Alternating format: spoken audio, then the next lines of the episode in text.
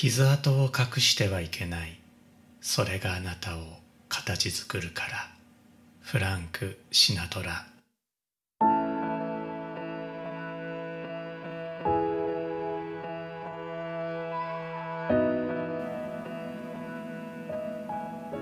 一です。おはようございます。このポッドキャストは僕が毎週お送りしているニュースレタースティームニュースの音声版です。スティームニュースでは科学技術工学アート数学に関する話題をお届けしています。スティームニュースはスティームボート乗組員のご協力でお送りしています。冒頭でご紹介したのは傷だらけの名エンターテイナーフランク・シナトラのスティームな言葉。彼がどれだけ説得力を持っているのかぜひ彼の経歴調べてみてください。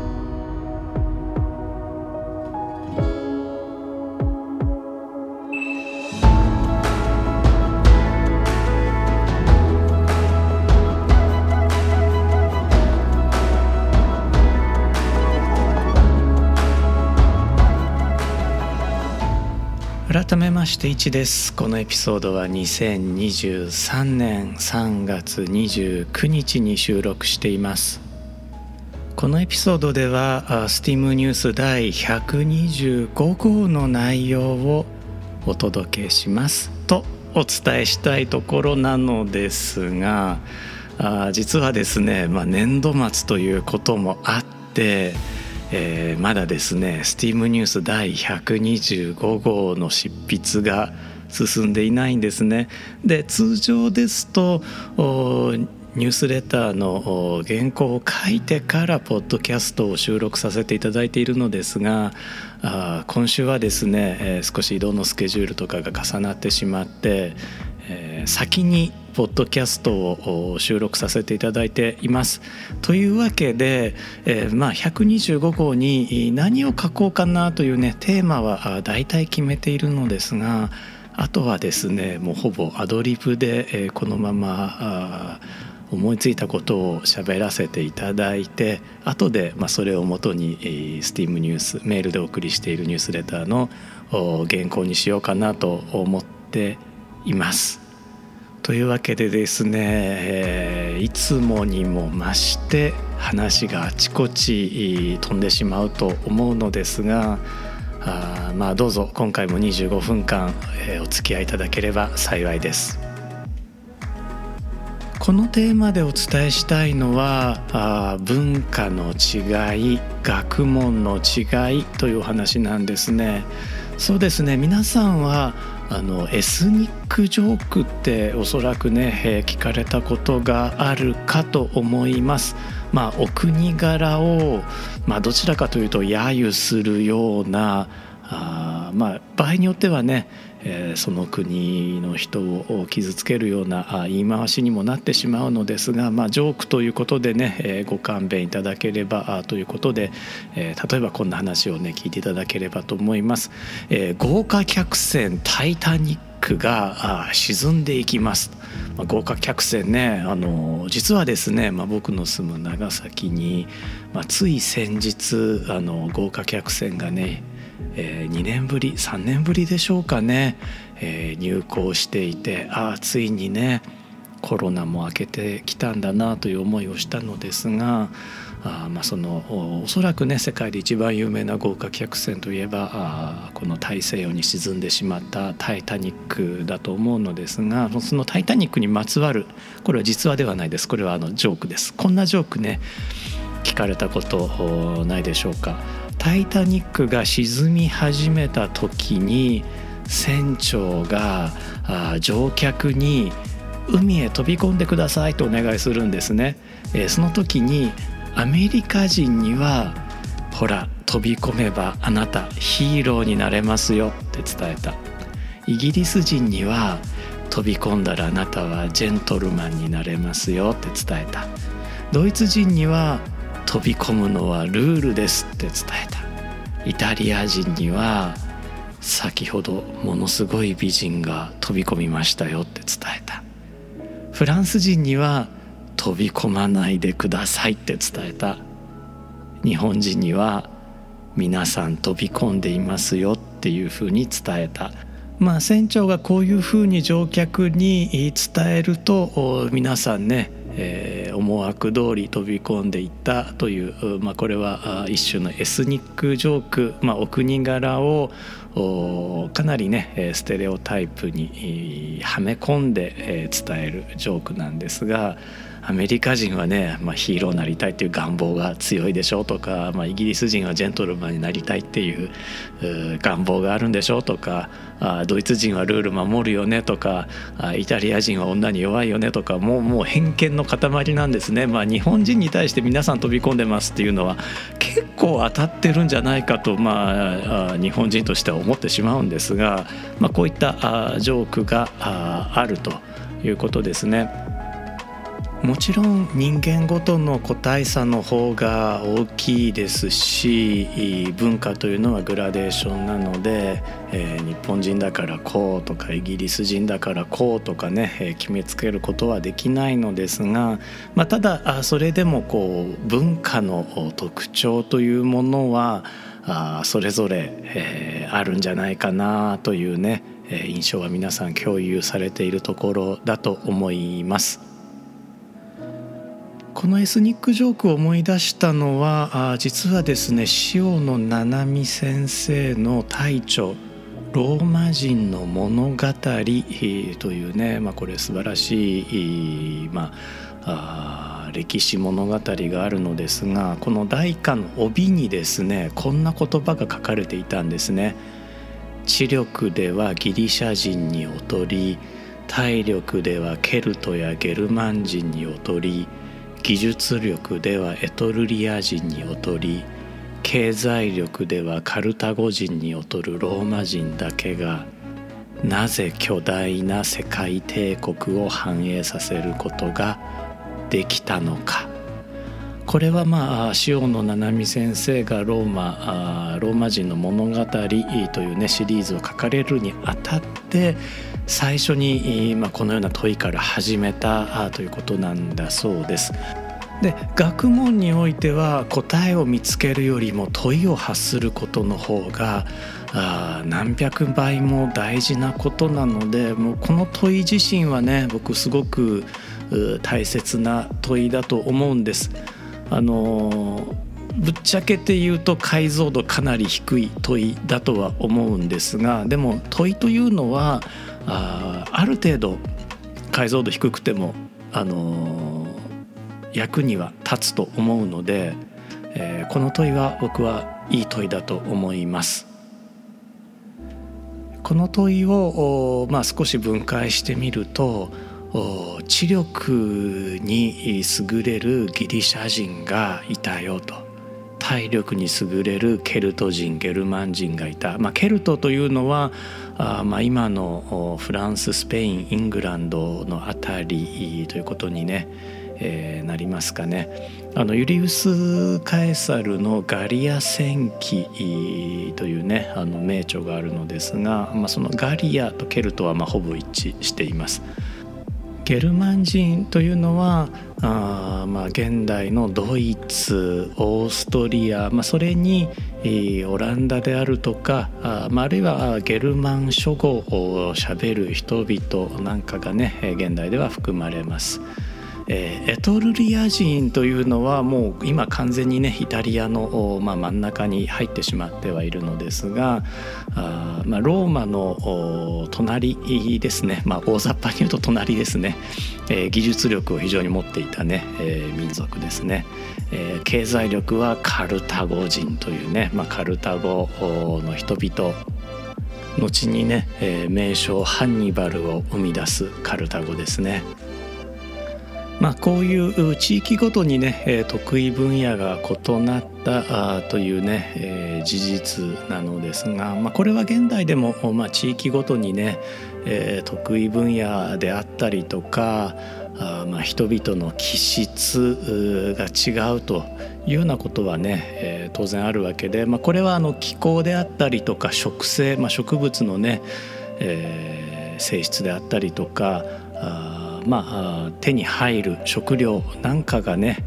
影響していたりとかもします。まあ、特にですね東アジアあ、まあ、日本も含めてですね東アジアというのはあ食料生産に関して言うと、まあ、世界的にはもうチートレベルのものすごくね、えー、恵まれた地域ですので。我々のようなあ、まあ、我々ってね、えーまあ、僕日本人なので、えー、日本人前提で話をさせていただいていますが、まあ、我々のようなあ東アジア人から見たらあこういったね、えー、紀元前の地中海世界ヨーロッパというのがどういったものであったのかというのはね非常に想像がしにくいのですがあおそらくね、えー、今よりもだいぶ文化的な違いというのは色濃くあったんだろうとは思うわけですね。でここからですね、えー、少し強引に話を持っていきたいのですがこの地域ごとの文化というわけではなく学問ごとに文化が異なるというね話をさせていただきたいなと思うんです。これ、えー、まずはですね僕の個人的なバックグラウンドについてね、えー、少し、まあ、恐縮ながらご説明をさせていただきたいのですが、えー、僕は大学はですね大阪の関西大学の工学部電気工学科出身なんですね。えー、工学部がですね今あの3つに分割されて、えー、いるようなのでもうね僕の出身学部というのはあのなくなっているんですがあそこのね、えー、電気工学科というところで、えー、当時はねあの電気工学科と電子工学科に分かれてたんですね。電気工学科というのはあもう発電所とかあ電車とかの、まあ、非常に高電圧をね扱う学科だったんですね。でどういうわけかあ、まあ、4回生の、まあ、関東では4年生っていうんですか、えー、研究室配属で、えー、応用物理の研究室なんとですね担当の教授があ天体物理学をね、えー、されている方の研究室にねえーまあ、じゃんけんで負けて当時はね あの関西大学まあ他の学科違ったかもしれないんですけれども僕のいた学科はあじゃんけんでね、えー、研究室配属を決めていたので、まあ、じゃんけんでもう僕じゃんけん弱いんで、えー、そのあまり希望していなかったその天体物理学の教授が担当されている研究室にね配属になってで今思うとそれがねものすごくいい体験だったんですね。もともと物理学の勉強は好きだったので、えーまあ、これ幸いということでで、まあ、当時あの研究室にいらっしゃった指導教員の松島先生という方今関西大学の教授になられていて、えー、今でもねえー、学会とかで、えー、招待講演に呼んでいただいたりとかして非常に恩義のある先生なのですがあ、まあ、そこで知り合いましてあの指導を受けたわけなんですけれどもそこで、まあ、僕は物理学の流儀というものを本当にあの一から叩き込まれました。なのでまあ3年間はあ教伝というねアメリカのトーマス・エジソン以降の、まあ、新しいんだか古いんだかよくわからない、まあ、伝統があるんだかないんだかよくわからない、まあ、中途半端に伝統のある工学というのを叩き込まれて、えー、まあ4回生のね1年間だけはあそうですね、まあ、ガリレオ・ガリレイというのは言い過ぎかもしれないですが、まあ、ニュートン以降の近代物理学というものを教え込まれました。で僕大学院はあ奈良の奈良先端科学技術大学院大学っていうね名前の長い大学院で、えー、情報科学研究科というねえー、ところに進学したのですが、まあ、情報科学と、まあ、僕がよく使う計算機科学という言い方これはねあの大体同じ意味です。あのアメリカでは computer science と呼んでヨーロッパでは information science って呼んだりとか、まあ、 informatics って呼んだりとか、まあ、国によってねその呼び方が違うというだけでそのそれぞれに対応する日本語訳も違うというだけで、まあ、大体同じ意味なんですけれども計算機科学というものを専攻することになりました、まあ、その間ね、えー、独学で、えーとまあ、僕あの学部では教電、まあ、あの非常に強い電圧をね扱う分野をやっていたのですがあ、まあ、独学で弱電というねえー、本当ね数ボルト本当5ボルトとか3.3ボルトとかね触っても何ともないというね電圧の電気回路まあ電子回路ですね。電子回路の勉強もしていたので、まあ、そこら辺の文化というものも個人的にはよく知っています。まあ、それからまあ計算機科学、まあ、これはまあコンピュータープログラミングであったりとかあコンピューターの理論ですね。そういったことをまあ学ばせてもらって、まあ、その間、えー、まあ奈良にいたというね事情もあって、えー、考古学者たちとのお付き合いというものもまあ、運よくねさせていただくことができました。あの共同研究もさせていただきましたし、えーまあ、他大学、まあ、これは手塚山大学の先生だったのですが考古学についてもねまあ、日本の考古学ではあるのですが学ばせていただきましたまた所属した研究室が医療工学メディカルエンジニアリングの研究室ではあったので、えー、メディカルエンジニアリングについてもねあのかなり、まあ、突っ込んだ研究をね手伝わせていただいてこれもあの非常に勉強になりました。で僕自身はあの高校生の時にはねアートの分野目指していたこともあって、えー、まあね大学進学の時にはね諦めてしまったのですがあその大学院の、まあ、後期課程博士課程の頃ですね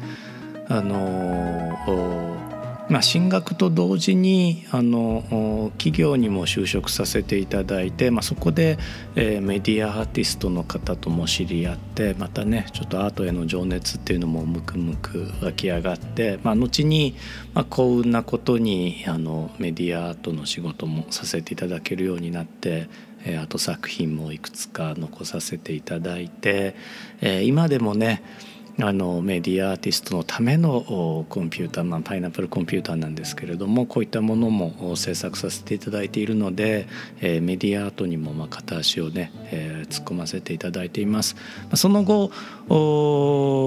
まあ、大学院を卒業して、まあ、働き始めて、えー、そうですね、まあ、工業デザインであるとかあそれからですね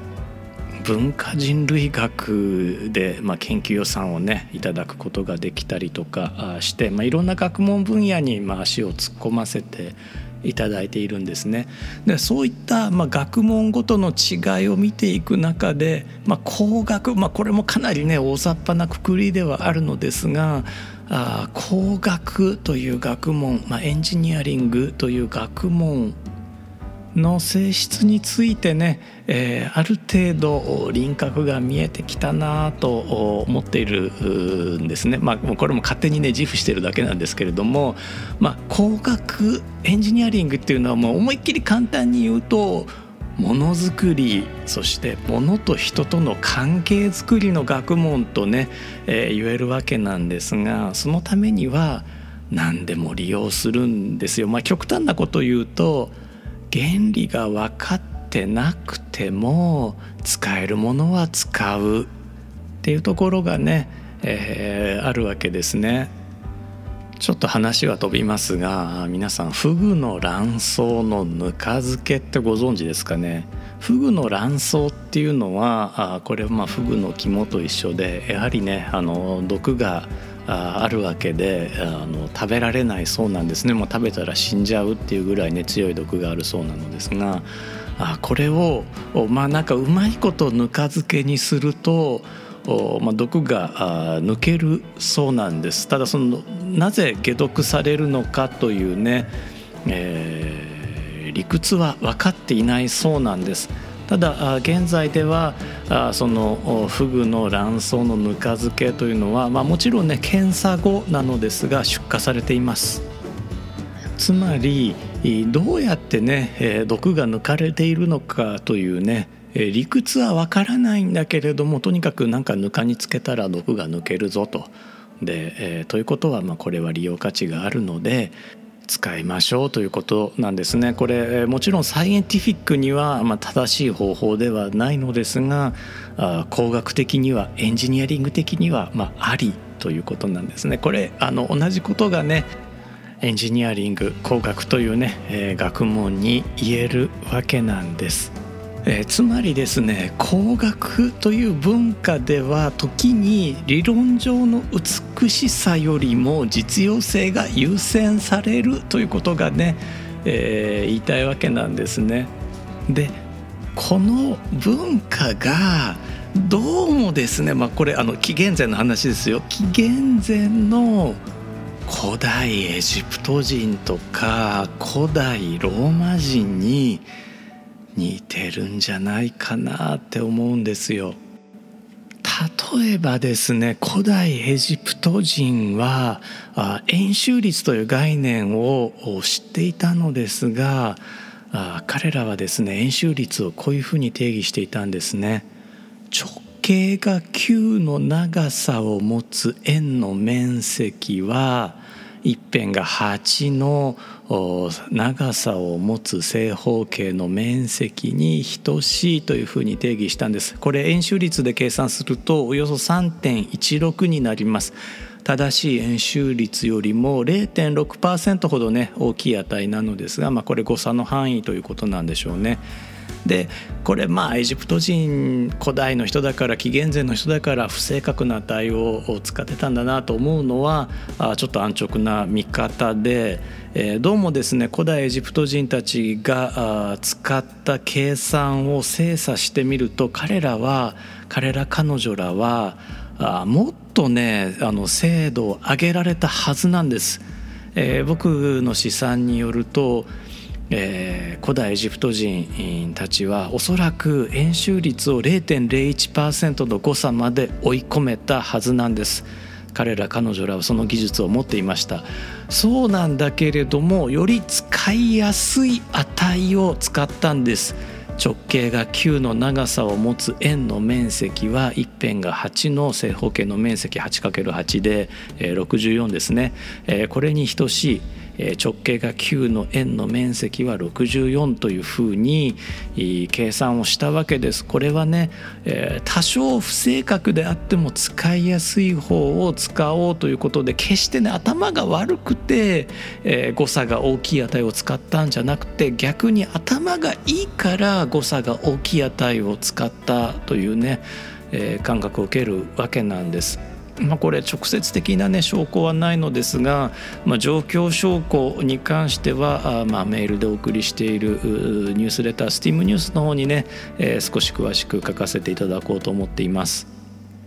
一方のですねエジプトのアレクサンドリアに住み始めた古代ギリシャ人たちは、まあ、円周率というものをね、えー、徹底的にえー、まあ、現代の比べても遜色のない数値をね、えー、求めていくわけなんですよね。ほっと25分間喋ってしまいました。ぜひね、えー、続きはニュースレタースティームニュースで、えお楽しみください。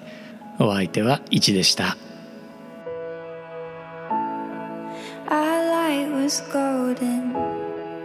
THELLIGHT But I knew that we would see the dawn. The darkness closed in, then it was broken. You always kept me holding on. Look at us now, look at you shine.